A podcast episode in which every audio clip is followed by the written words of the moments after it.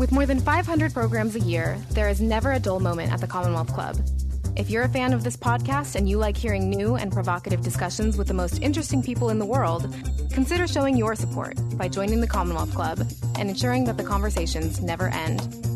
Visit commonwealthclub.org slash special to get special rates on membership. You're listening to the podcast for Inforum, an innovation lab at the Commonwealth Club. Buy tickets to upcoming live events in San Francisco at inforumsf.org. Want even more Inforum? Find us on Twitter, Facebook, and Instagram as InforumSF. Hello, everyone, and welcome to today's special program of the Commonwealth Club of California. I'm Nick Taylor, professor of English and director of the Martha Heasley Cox Center for Steinbeck Studies at San Jose State University, and your moderator for the program. Today's program will feature our special guests, chef restaurateur Jose Andres, and actor humanitarian Sean Penn in a conversation about giving back. This program is being held in partnership with the Martha Heasley Cox Center for Steinbeck Studies at San Jose State University.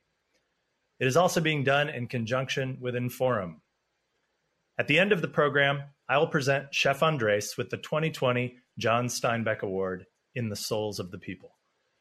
Chef Andres has cited John Steinbeck as a motivator for his work, quoting Tom Joad in The Grapes of Wrath Whenever there's a fight so hungry people may eat, I will be there.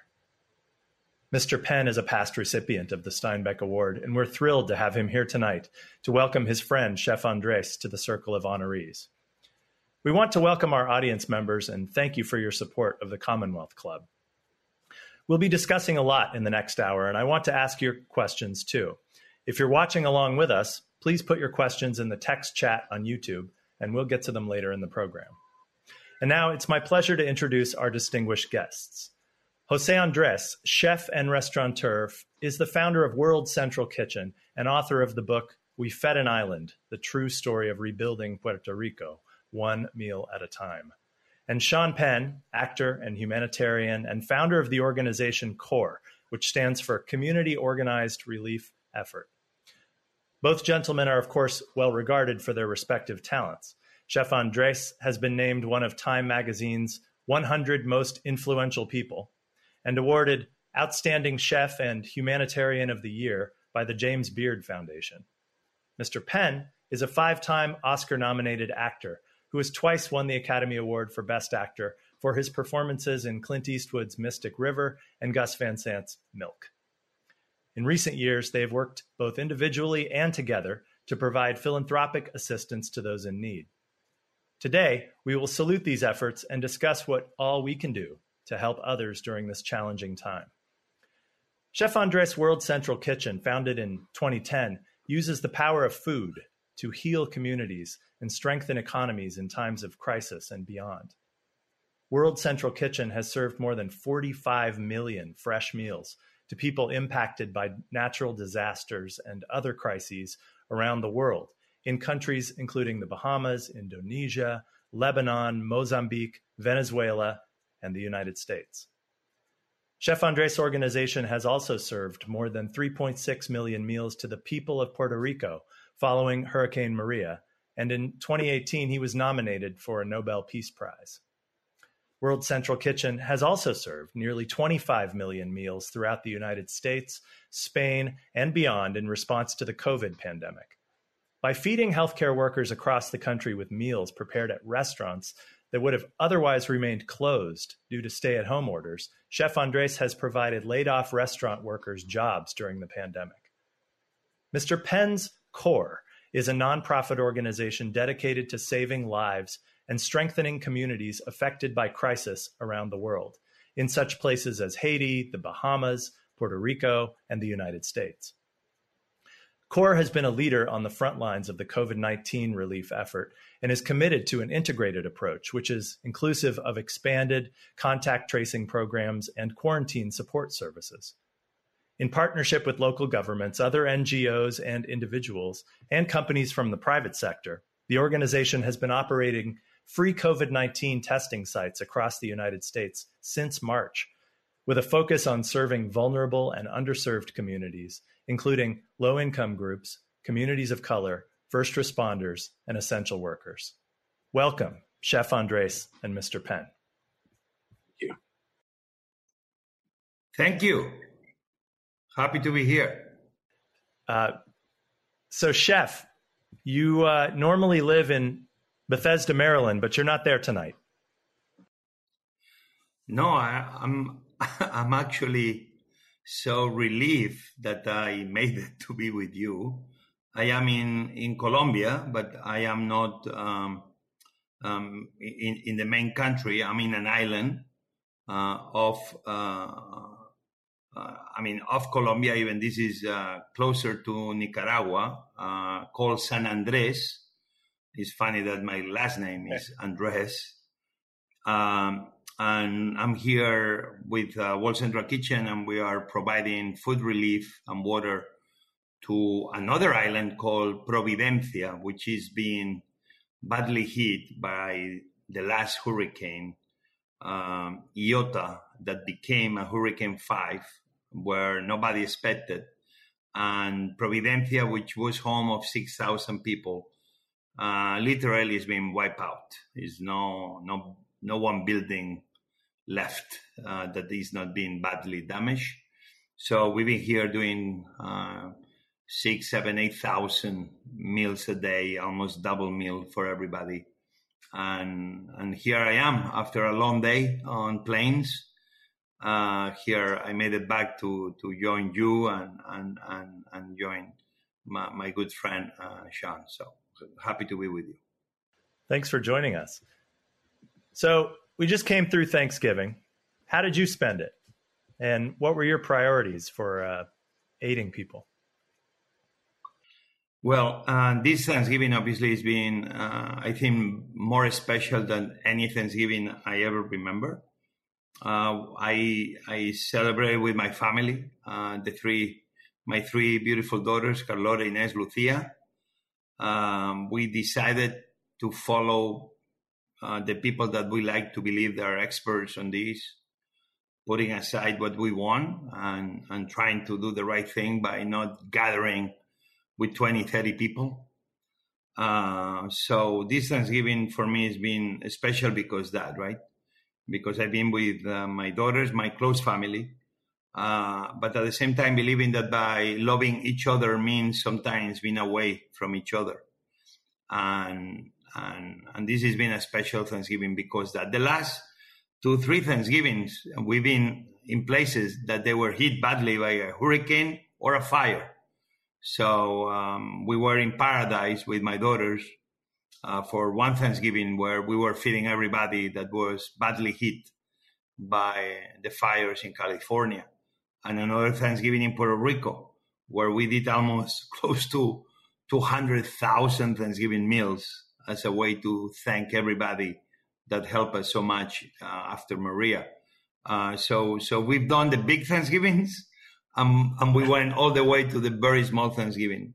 Nonetheless, I think this one, for many reasons, um, uh, it's been very special because the meaning. This time it meant to to do it in family, smaller groups, and and just give thanks for for everything we have. Mr. Penn, do you have a most memorable Thanksgiving helping others? well, I mean, my most memorable Thanksgiving at the age of 60 would have been my most recent uh, Thanksgiving because my memory is not so good for the others. and I think, you know, it was a time, it's been with the work that CORE's been doing, it's been a very busy, uh, nearly a year now with the COVID 19 response. And so, we, you know, I feel very, very blessed, very lucky that I'm in a city that has, notwithstanding our own involvement in it, access for everyone to to COVID nineteen testing. So we took a, our small family group and did uh, double tests with an isolation period in between to prepare for Thanksgiving.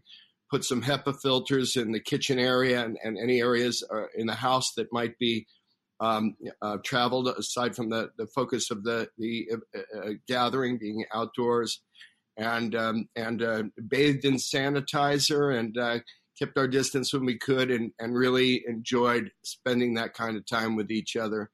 Um, but you know, it was it, it, was ever present in our minds that that we were in a very luxurious position as a, as a result of being able to purchase HEPA filters, being able to get access to tests like this, and also being of a, a familial culture um, that is not dismissing the realities of this virus.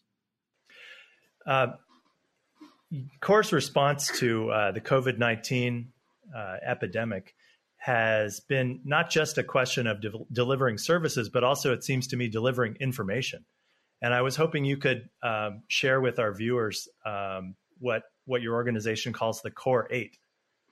The Core Eight, yeah. Well, you again, you're you're at sixty. I told those guys, our comms team early on, don't give me the Core Eight when I when I can't quote the Core riff the Core Eight, but the ba- you know they are the basic common sense aspects yeah. of it. And and as we are on you know, uh, with in this night with this extremely deserving recipient uh, of, of, the Steinbeck Award, uh, uh, Chef Andres, you, you, know what what he he will tell you as well is that in all in, in any kind of emergency response, the, the, it is all about the wraparounds. It is all about ga- gathering the components of response. We've all heard the, the, the conversation about the economy versus the public health sector issues, and we all we know that without one, you don't have the other.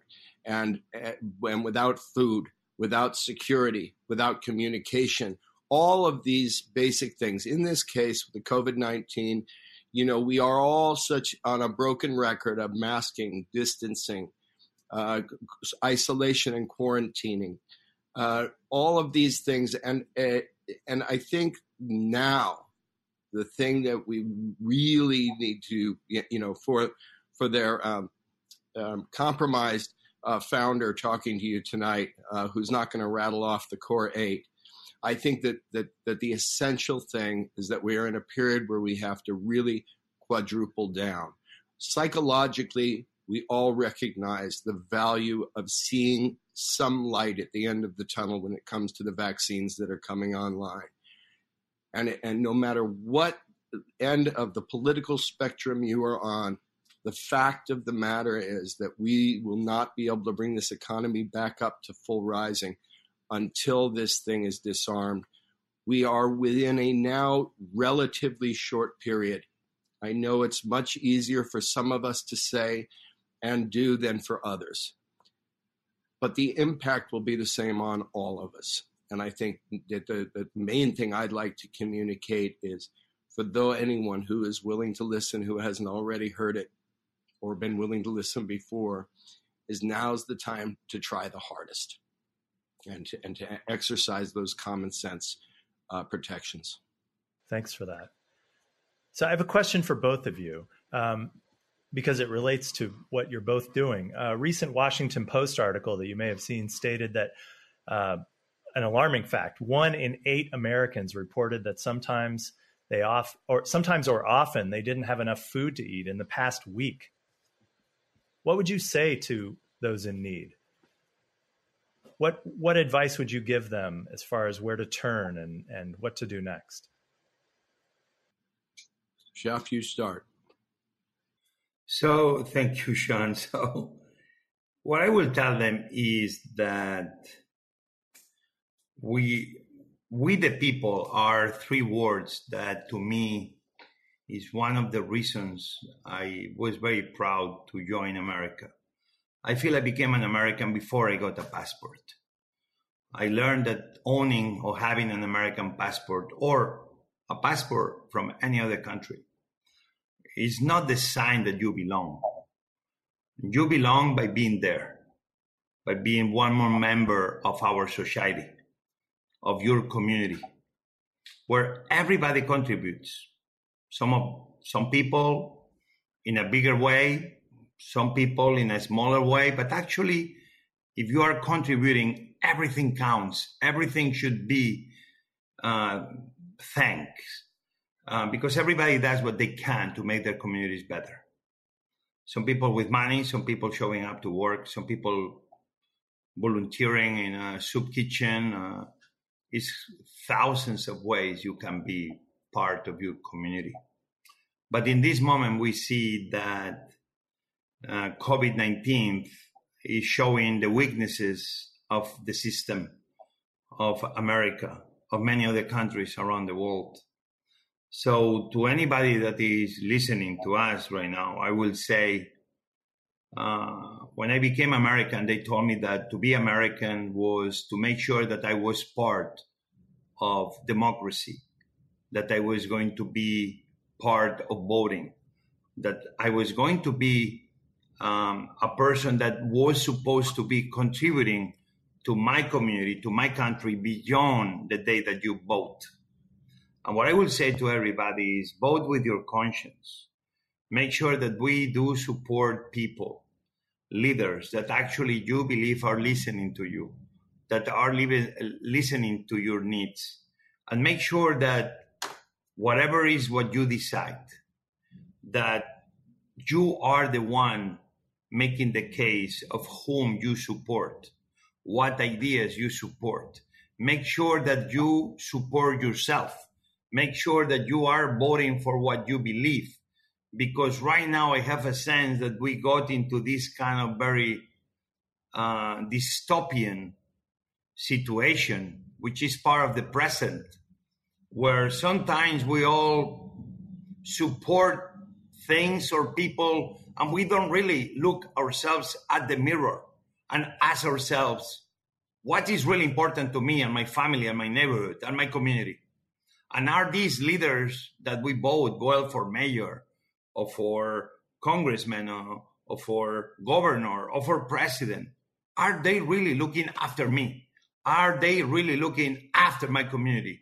You can be right you can be left you can be republican you can be democrat but are are in essence people that listen to my needs and help me be part of my community with all the opportunities and rights that every single human, every single American deserves. So to those people that they feel somehow alone, I will tell them, don't feel alone because we have each other. We, the people, mean something. Is something powerful but will only be powerful if you understand that even those that don't think like you, they are not your enemy, but they are people that are only bringing different ideas to try to create a better community, a better union. So we need leaders that understands that respecting each other is the only way forward and that each other enriches you. And it's okay to have people that are your friends that think different than you. If we all do it respecting each other, listening to each other, and at the end, finding a middle point where maybe it's not perfect and everybody's happy, but we all agree that the only way to move forward is doing it together. And that's what I will tell people listening to us right now. Be hopeful because at the end of the day, my friends, we have each other. And that's the most powerful thing we have in America, but also we have anywhere else around the world. Mr. Penn. Sean? Yeah. Do you want to add something? Are you asking me? Well, I wanted to ask you how you think the change in administration is going to affect the work that you're doing with CORE. Do you think? Um, yeah, I just I'd like to add one thing to what Jose was saying, and, and relative to your question, is that there, along with the, you know, I think it's been really revealed more than ever recently, or certainly more than recent memory. Um, the governments can't alone do things, even in the best of situations. That that citizenry has to contribute, but within that, there are the most vulnerable who are struggling to survive and the idea of contributing is very abstract. And so, for people who are in trouble, you know, I um, with with to manage expectations, we both World Central Kitchen and Core are a very small part of what can respond. So managing expectations, but God knows that while we're on this line talking to people, and for whoever might be listening that finds themselves in that struggle, that doesn't know where they're going to get the food to feed their family tomorrow, um, if if Core or World Central Kitchen or together we can't, uh, you know, serve every place, we struggle for for funding all the time. But reach out to us because we will advocate for you. We will help point the light on that. Um, when it comes to the next administration, I personally have a lot of hope. Uh, I've listened to uh, President elect Biden's uh, platform on COVID, uh, and, and, while he is dealing in short sound bites essentially and broad strokes, uh, my sense from my experience is that they are recognizing uh, very specifically exactly what needs to be done. So I have a lot of hope there. My concern is that, you know, we do understand that there has been this large uh, off-spoke of division in the country. Both Jose's organization and mine, neither of us vet your party when we hire people to work with us. Uh, we've got Republicans, we've got Democrats, we've got independents, and we got great people from all categories. They're people who are invested in service. My biggest concern is going to be cynicism. I really, really do not, will not afford myself to be cynical about where this next administration will go. I believe we must, as a country, give this next administration a chance. And I, I very much worry that there will be sniping from the left early on. And I would just encourage those who are who are sniping with luxury to be aware of you know their hunt for endless struggle where there are people in a real struggle right now in the country. There's a saying my co-founder Ann Lee is fond of uh, repeating which is that when elephants fight the grass suffers. And this uh, political system and the media system has become elephants fighting it kind of reminds me of those soccer parents who end up in fistfights while their kids are crying on the sidelines over a call. Uh, we really have to, as Jose said, get together. And I, I believe that uh, President-elect Biden and Vice President-elect Kamala Harris are essentially decent, committed servants of the people. There are many people who will disagree with them on policy, but you will never know whether this country could move forward if you maintain cynicism. Skepticism, that's healthy. Cynicism will kill us. So while I am hopeful, I am uh, suspicious of my own. I think we all agree. That's uh, I, Steinbeck was wary of cynicism as well, and something that he fought against. Um, we're getting a lot of comments from and comments and questions from viewers on YouTube, and I wanted to share a few of them with you. Um, a viewer named Fannie Lee Lowe writes in As a black 83 year old elder, I thank you both from the bottom of my heart for your compassionate contributions to the planet. Uh, I have a lot of people who are interested in knowing how you guys met and decided to work together. Who wants to take that one on? I'll start. I'll start. All right. I'll drop a name. Um, we were introduced by President Clinton in Port au Prince.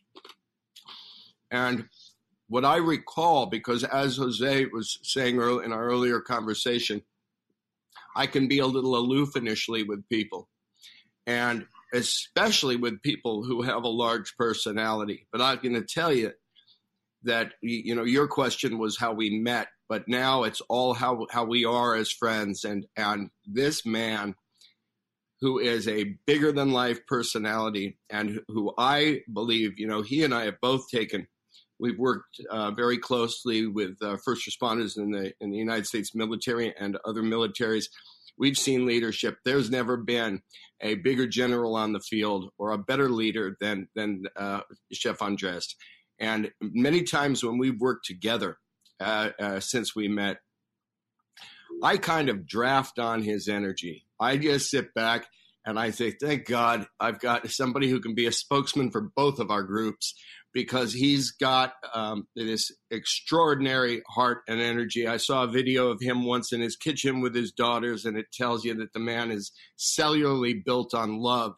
And that love itself builds logistics that are miraculous. He's been every single time I get on the phone to, to, to say, hey, there's this problem in this part of the world. When can you? When can we meet there? And he says, "I'm already here, baby," as he is tonight. Um, listen, uh, uh, you know, uh, many things happen in the world, right? But I think lately, in the last 20, 30 years, with social media and life goes so quick and and it's so many news and but i'm not going to lie to you that uh, central kitchen uh, was many different people or organizations that inspire me to say i am a cook to feed the few but also i can be a cook to feed the many. To use whatever talents i have not only to try to run uh, a successful restaurant, uh, to create community one one one meal at a time. But in certain moments, also I can not only myself, but obviously my entire chef food that is more than chefs, more than cooks, the entire community to try to be engaging in bringing hope one meal, one plate of food at a time. When I landed a few weeks in Port-au-Prince after uh, the huge earthquake that really demolished um, parts of Port-au-Prince, especially the parts where the poor people were living. Um, when I landed, which I landed in Dominican Republic and I crossed into Haiti driving, and and I was able to join some NGOs and I began cooking. Uh, I didn't really know I went to help. I really went to learn. Um, because to help others, first you need to be learning and aware of how you can help. But in the process of learning, yes, you do, you try to do some good.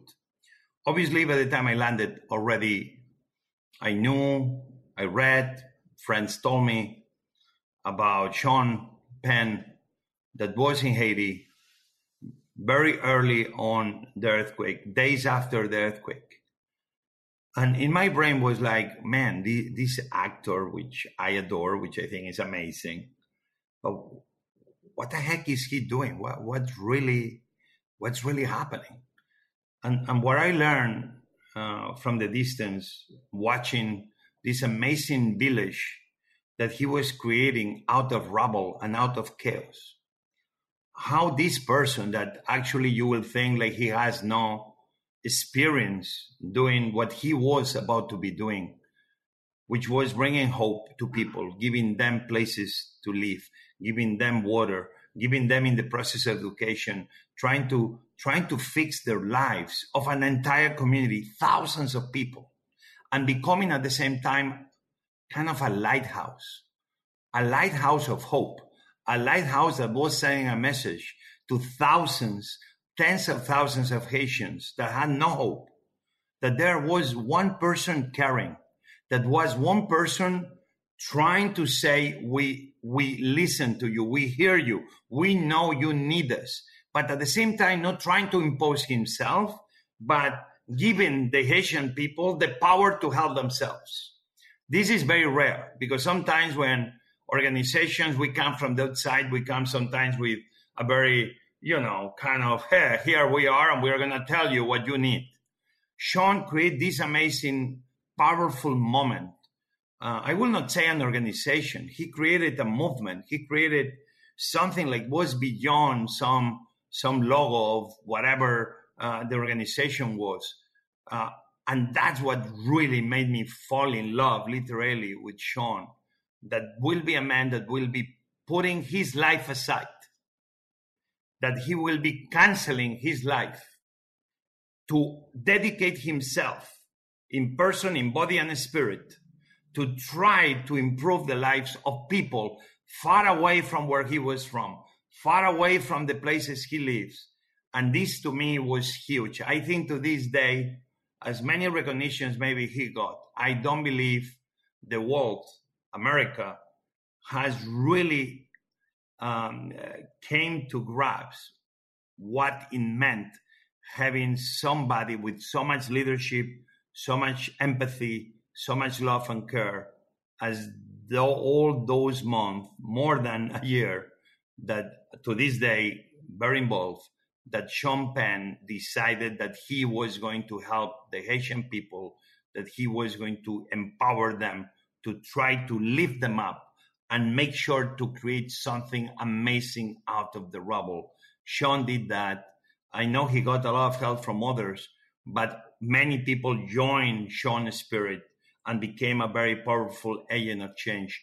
To this day, World Central Kitchen exists in no small part is because Sean told me that the will of the people can overcome any any problem. And Sean, for that, is is been an amazing hero of mine before.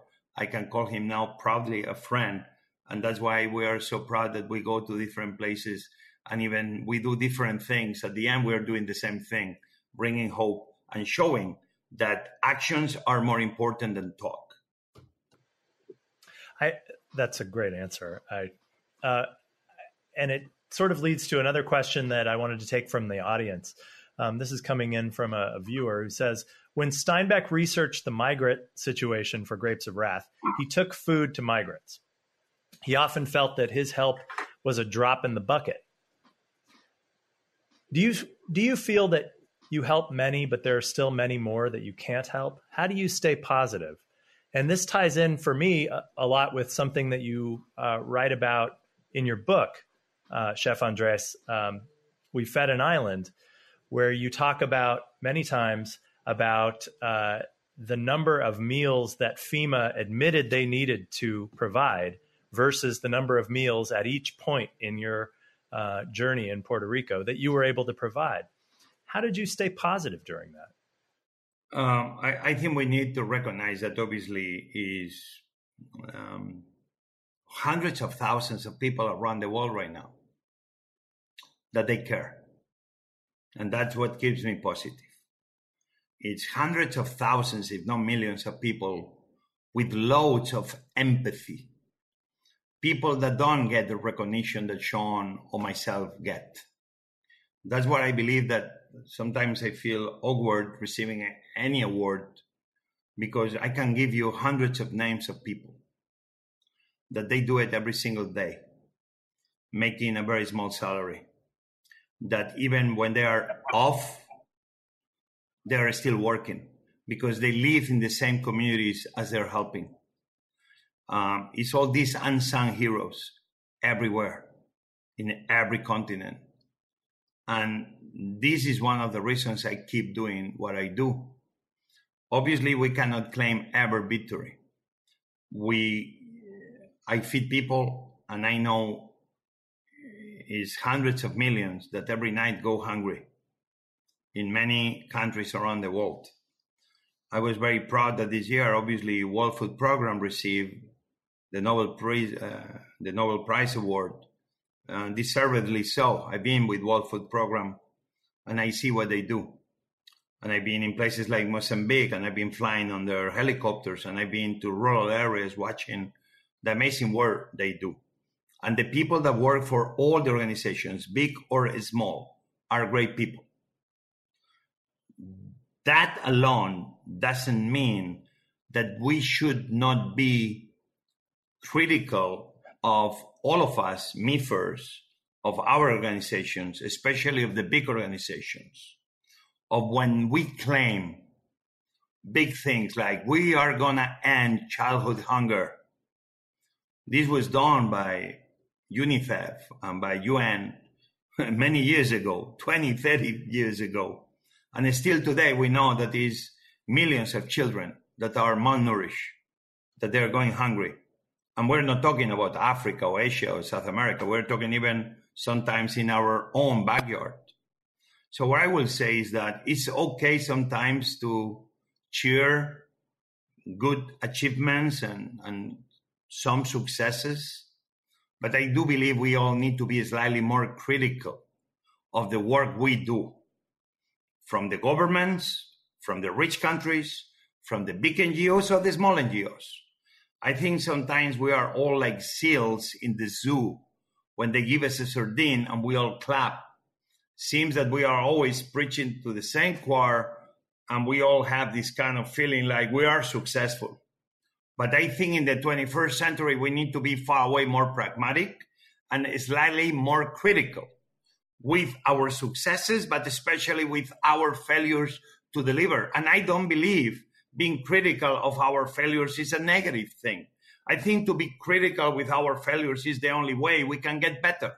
When I said that FEMA was leaving the people of Puerto Rico hungry, I was not trying to bring down an entire government effort to try to help the American people in the Caribbean, in the island of Puerto Rico. I was only trying to bring light that we must do better, that actually we can do better, and that actually the people of the world expect from us being better. At the end, I run my organization almost like my restaurant. I make sure that every guest that comes to my restaurants has no complaints. Yes, they're paying. When you're giving food, let's say for free in a disaster, we must be treating the people as they are paying customers with the same expectations, no less. So I go sometimes bed, obviously, with a tear or two.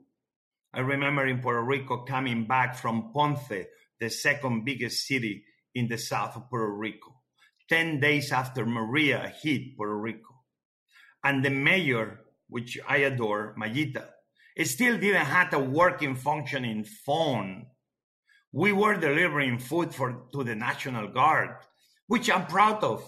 But imagine the feeling when even the National Guard was having problems feeding themselves. What do you imagine was happening to the hundreds of thousands, if not millions, of Puerto Ricans that didn't have electricity, didn't have cell signal, their roads were destroyed, their homes were destroyed, and was no hope in sight. That's why I do believe being self-critical in this moment is essential, and we need to start seeing criticism as a way to understand where we must get better. We can end child, childhood hunger we should be ending food deserts. We should be ending hunger in America because I don't believe we will end hunger anywhere else around the world. If America, the richest country probably in the history of, hum- of humanity, when still we have hungry people in our cities, in our rural areas, it's hard for me to believe we will end hunger anywhere else. So for me to fight hunger in America, as Jonas Steinbeck tried to show us, bringing light to the issues will be a first step to one day dream that actually we can end hunger showing people not pity but showing them dignity by showing them that we are next to them and that we are going to invest in their communities to make sure that they can have a better life again not expecting a plate of food but them on their own making it through that's what i hope uh, will happen, and that's what I am hopeful. I have a question for Mr. Penn next. Uh, you received the Steinbeck Award in 2004, and back then, a reporter from the San Francisco Chronicle asked you if you deserved the Steinbeck Award, which probably was a nod to a cheeky reporter who asked the same thing of Steinbeck when he won the Nobel Prize, and he basically said no, but uh, if he deserved it, you know. But at the time, you replied, you hope to earn the award later if you haven't already. You know, I don't think there's anyone who thinks they're doing enough. So I wanted to ask you, how about now? Are you doing enough? Uh, listen, you, the, the, second you think you're doing enough, you're dead. Um, you know, it, it's a big myth. It's only people who haven't won awards that think that people who won awards feel they deserve them. Um, you know, there's there's a. I, I, I want to hit on something that Jose said, you know, because he was talking about self criticism.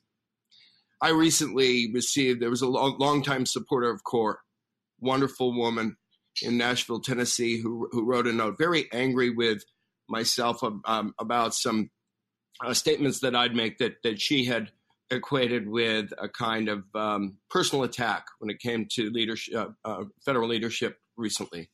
Um, I had felt that I was, you know, had, had, had a little bit of humor in a desperate situation, uh, but she interpreted it as um, mean spirited words. Well, it's you know, I, I, it's made me think a lot, and there's a there's a a phrase that we've adopted that I've adapted with my team.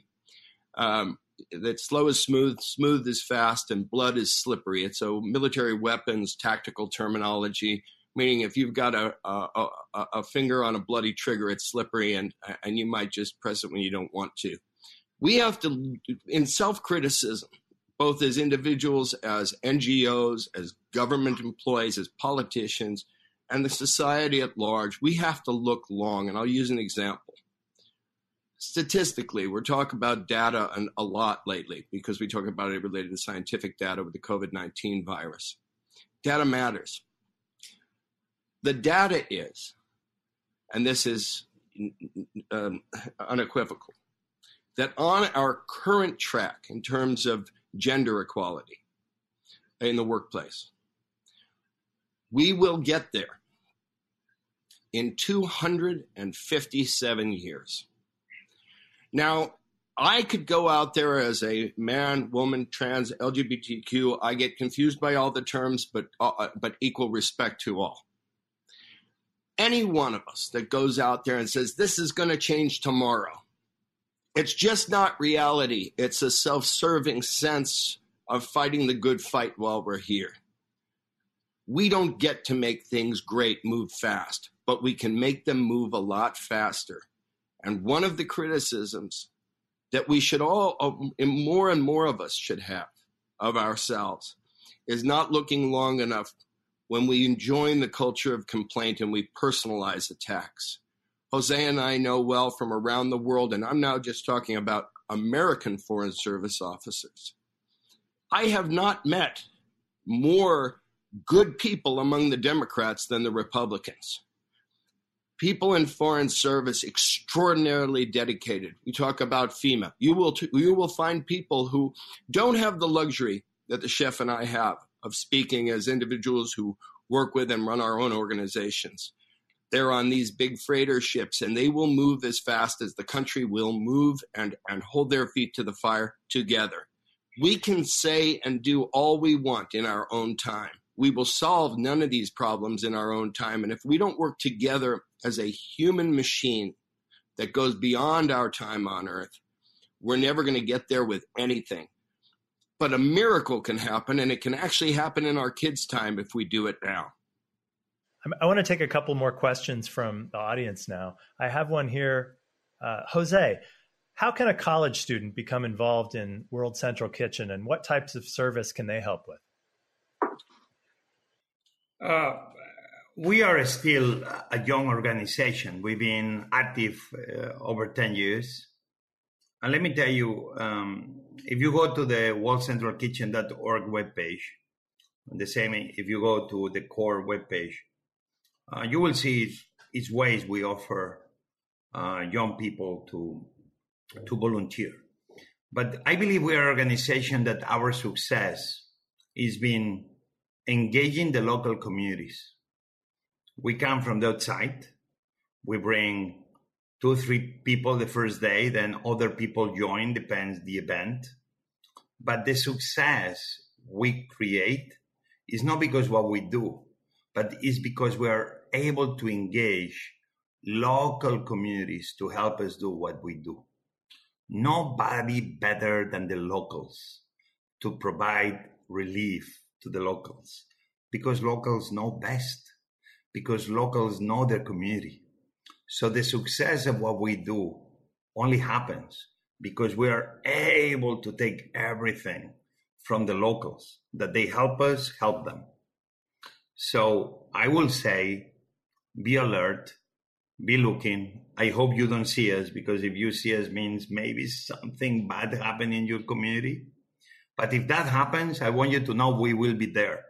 And we will be there only because you are there we are trying obviously to get slightly more sophisticated we are trying to create the uh, we, we already have it and we are going to be announcing partnership with a couple of universities that we are creating uh, this kind of course which it, it will be for food first responders where we will es- essentially in cooking schools in universities in in hotel and management schools especially bringing veterans, which they already have a lot of experience in chaos by being deployed overseas and in war zones, and people that want to be in the culinary arts, we will de- we will come up with this kind of course that those food first responders, in the same way we activate the National Guard, we will be able to activate the food first responders to join us to make sure that now we don't have one event. Right now, World Central Kitchen is,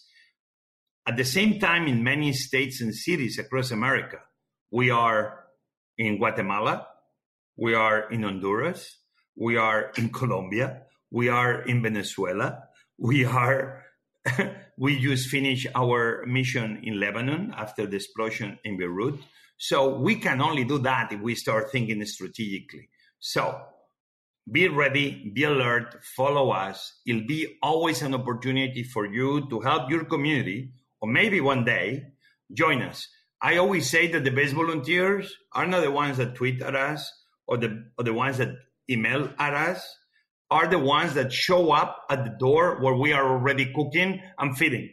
And they knock on the door and they say, Here I am. And the first thing we do is like, Come in because we need you. Why we do that? Eh, I remember I was a young boy and I wanted to work in one restaurant, El Bulli, the best restaurant in the history of humanity. How did I got my job there? By knocking on the door. So I will say to every young or not so young person listening to us right now, when you want something, knock on the door. If the door doesn't open, jump over the window. If you really want to be there, make it happen believe me, sometimes if people don't answer back to you on volunteering opportunities, it's because maybe they're overwhelmed. But if you show up because you are nearby or because you have free time or because you know somebody in that community that you can be really helpful, don't hesitate. Make it happen. That's how the best responses happen. Nobody called Penn to go to Haiti. Nobody called Penn to show up in Port-au-Prince and create an amazing city within the city. Penn went on his own. People will say, well, but he was a famous actor and he had money, I guess, and he had friends with money. Yeah, forget about it. Probably Sean Penn or me, I was, we were as lost as when we began as maybe you trying to help. What we do is trying to bring light into darkness. How do you bring light? By showing up. So it'll be opportunities, follow us. We can do obviously those courses that is part of what we're trying to build. But sometimes only takes to put two boots on your feet and show up. Boots on the ground will always win the day. So that's all I have to say. I want to jump in on that because that's what built CORE. We went as 30 Americans looking to spend two weeks distributing pain medica- uh, um, intravenous pain medications uh, to the trauma centers. And because we were where we were embedded in our own tents on the edge of a, a IDP camp that became the biggest IDP camp in, in the city at 60,000 people at its height, at its height. Within the first five days, we, we started doing what we could in the camp, and we would be there day and night through the night and we and there were young Haitians who saw us and saw that we meant business, and they came up and started knocking at the door of our tent camp essentially, and saying, "We believe you're trying to help our country. We want to help." And they ended up building the organization. They are the organization now. We went from an organization initially in our Haiti, you know, now we are throughout the U.S. and the Bahamas and in other places and moving along, as well as staying in Haiti as we will forever. But the Haitian part of our organization that started as 30 Americans has at any given time been as many as a thousand uh, Haitians uh, and all Haitian led. And that's what happened. They came, they inspired us, they built us, they guided us. When Jose talks about working with local communities, if the problem was the was the was running the rapids on the Grand Canyon, and you know they, the aid organization had a raft, you would not want to be the guide. You'd want to provide the raft and say, give me a local guide to get you down the river. I have a related question from uh, a viewer. What are some ways that help, like the organization, like the type of help that your organizations provide, may become more scalable and spread more easily among communities and build a foundation for empowerment? Um, we need to be careful on on on the on the growth of organizations. Right, right now, uh, World Central Kitchen went from being an organization of three four people to now being many more. Right now, probably we have hundreds employee because COVID nineteen. We've done almost forty million meals across America, uh, Spain, uh, uh, um, Bahamas, and other countries that we've been, Dominican Republic, and and I keep going back to we need to make sure that if we grow, we never lose the spirit of who we are, because if you grow too much, you end becoming the big organizations that sometimes you are critical of. So for me, I do believe we are in a in a moment where we need to see NGOs as startups. And I do believe we are in the moment of specialized NGOs.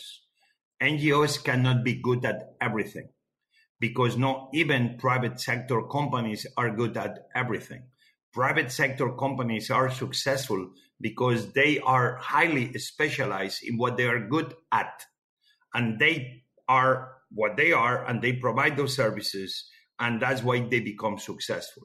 When NGOs err on the side of growing too much and trying to believe they're everything, is one moment that cannot happen because it's not possible.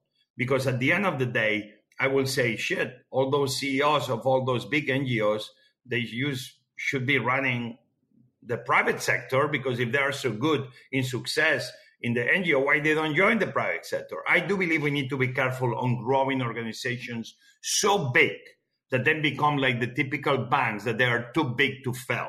We need to be right on on what's the right size. So for me, the best experience is when I joined DC Central Kitchen, the organization that was founded by a friend of mine, a hero of mine, probably the best food fighter I've ever knew. A guy that was a bartender and that thought that wasting food was wrong. But actually, he had the right mentality. Robert Egger thought that we are talking about food waste, but actually, what we are wasting is people's life. It's not about food waste. It's about not wasting one life in America, one life in the world. So he empowered people to make sure that that food was about to be wasted, to make sure we brought it together. We trained the people, homeless ex convicts, and in the process, we were able to feed homeless and people in need in Washington, D.C., with food was about to be thrown out. Brilliant. Not throwing money at the problem, but investing into the solution. DC Central Kitchen was and is today, 35 years later, a very successful organization and where I'm very proud to be part of it for all these years. What Robert did, he saw that yes, DC Central Kitchen was an idea to scale so he began scaling it through a lot of campus kitchens in many universities across America. In so many universities in so many states that the spirit of Robert Egger, the spirit of this Central Kitchen lives today. But it grew in a very organic way.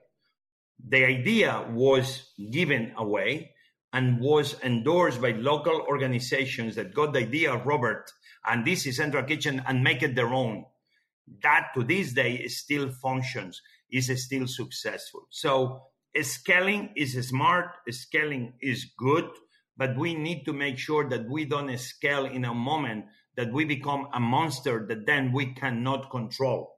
And then we become what we are criticizing. I think it's very important that everybody understands what are you good at and make sure that you are concentrating in becoming the best you can at that. And sometimes investing time and effort in convincing other people that they should be doing the same in their communities or in other countries. So at the end, we don't try to grow as World Central Kitchen in my case, but we try to do something bigger, empowering others to take control of their own communities to their own necessities and create their own response in situations like the ones we respond. I do believe that's the, way, the best way forward. So I want to grow, but I don't want to grow so much that then I lose control of what we are good at. I rather prefer encourage and empower others to take control of their own countries, communities, cities, and they can, with help of maybe organizations like ours, become everything they can. I do believe that's the best way forward. Yeah, I, I, would add to that because I think that's a perfect answer to, to one part of the question. And I think that, that Jose did round it out with what I want to echo, which is that part of this is about replicability. It's, it, you know, in neither the World Central Kitchen model nor in the core model uh, do, do we have some kind of patented material. We have a lot of lessons learned. We, for example, in our COVID response, immediately published a kind of how to on organizing test sites in a, in a, a, a public par- a private partnerships. Uh, and, and I think that that, as we go forward, is going to be the way. You know, in the case and, and what he talks about in terms of the force multiplying or the or the rather the scale ups.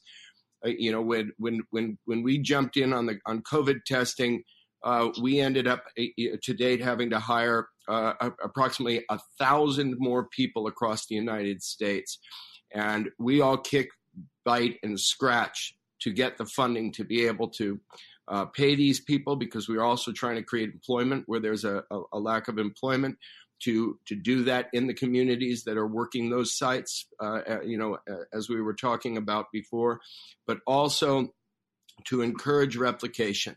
Uh, you know there's there's there's nothing I, I, I you know they used to they say there's no greater compliment than copying uh, we're very happy to be copied. We're very happy to be improved upon. Uh, we're ready to share everything that we've learned and every every way that we've gone about what we've gone in any way that that will help and impact and encourage others to do the same.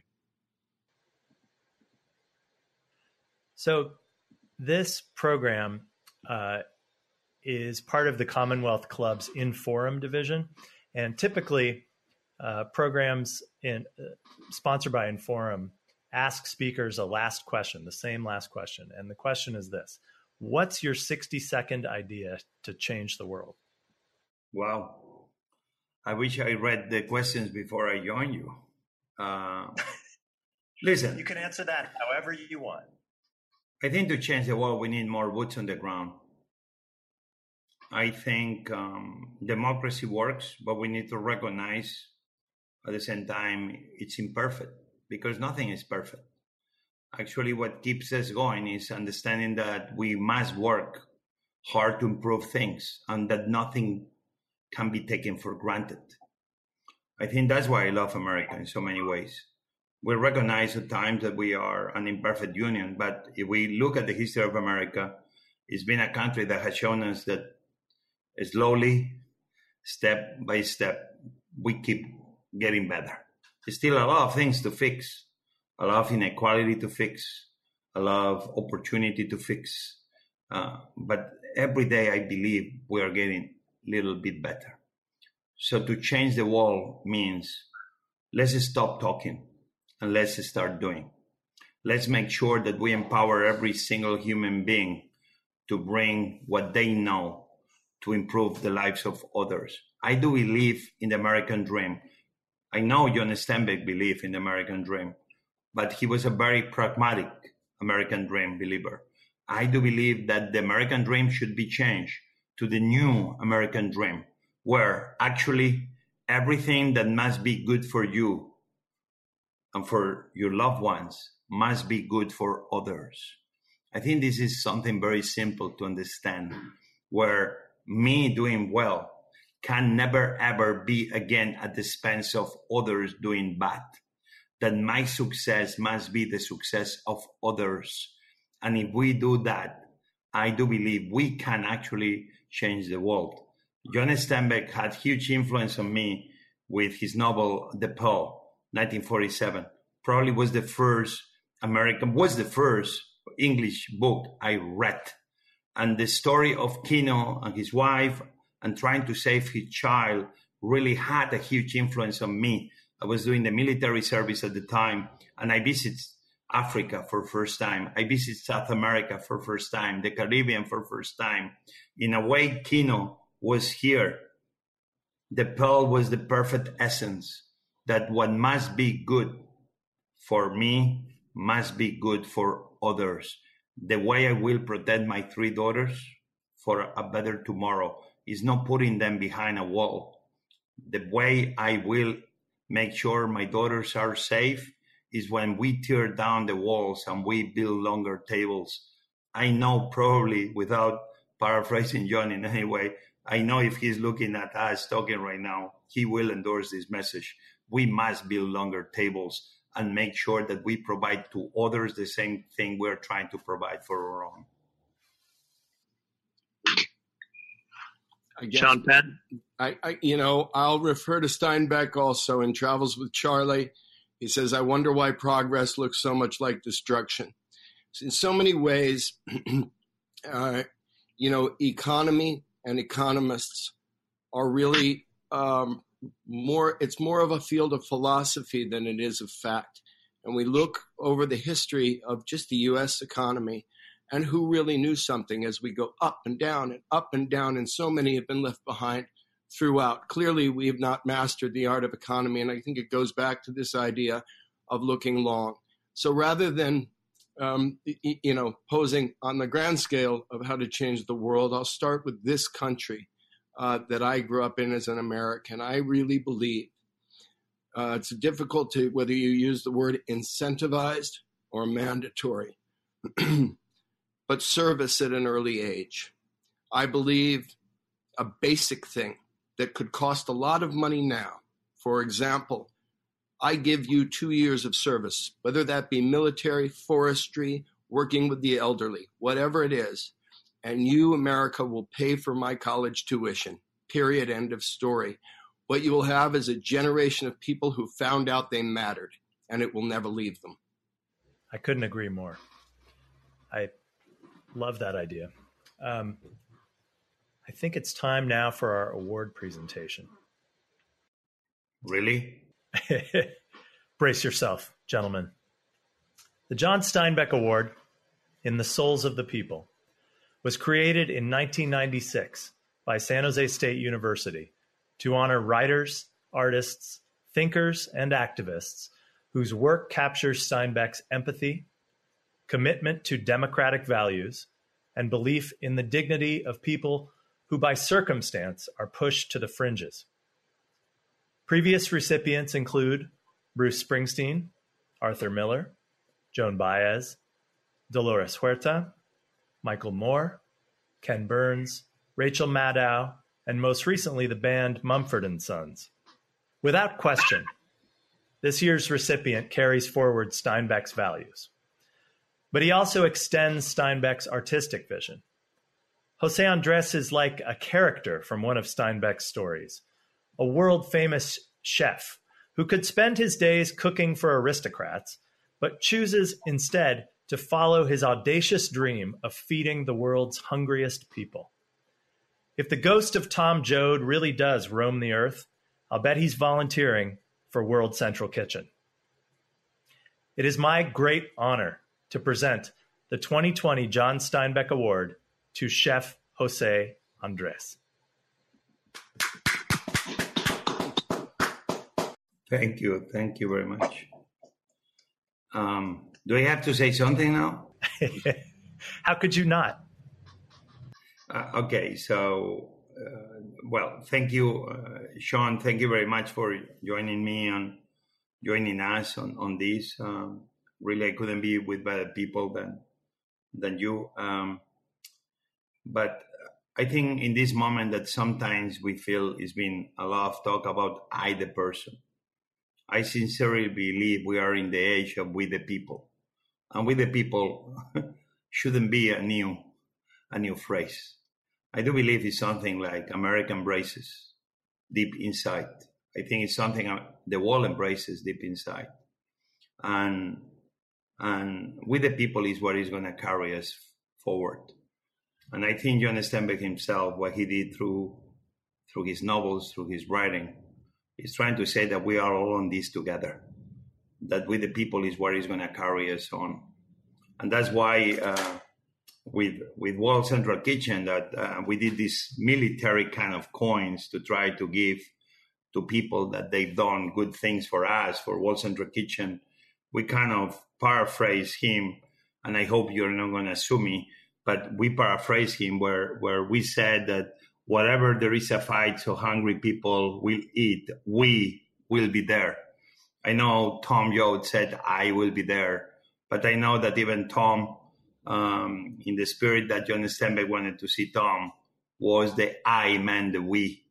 And that's uh, what we've been trying to do. Uh, nothing has made me happier uh, in many ways that we've been in Salinas next to the um, United Farm uh, Workers Foundation doing more than 200,000 meals, like in so many other communities across America. And I will believe that, that Tom will be there with us. Uh, in a way, he is with us. And I know uh, Mr. Steinbeck is, in a spirit, is there with us. So I'm not accepting this award as I, the person, but I'm accepting this award on the basis of we, the people. On the many people that influence me who I am, that allow me to do what I do, that made me smarter to be a little bit successful in what we do, and understanding that it's not I who make it happen, but we, the many people, hundreds and thousands of people, not only with World Central Kitchen, but millions in organizations that are trying to give their best, sometimes putting their families and their own time aside to bring comfort and hope to others. So I accept this award, but again, not as Jose Andres, I, the person, but as, as we, the people, World Central Kitchen people, and the many other people like Sean Penn organization and the many other amazing organizations that in moments of darkness bring light. And on behalf of all of them, I do accept uh, this award. So thank you. Well, it wouldn't be a proper award ceremony without a statuette, and we sent yours to Maryland. So I wanted to ask if Sean Penn would ha- uh, hold up his so that we can see what the statue looks like and what you have to come home to. It's a little bust of Steinbeck. Congrats, Jose. You very deserving man and my great friend. You're an amazing. Uh, uh, you're just a gift. So for tonight. take, take this one. I think. Thank you, my friend. Uh, this, uh, I'm not gonna cry, but I'm a very crying guy. Um, but thank you, thank you. It means a lot to to us. It means a lot to me and my family, but means a lot to my organization. So, so thank you, thank you very, very much. For for a guy that didn't graduate, very much almost like John Steinbeck himself. Um, exactly. In, in, means yeah. Uh, you you I guess you give it to people that didn't graduate, and I think that's very smart on your on your Absolutely. choosing. uh, I hope I will graduate one day from something, but but so far uh, I'm I'm trying to to find time. So one day. Thank you so much, Chef.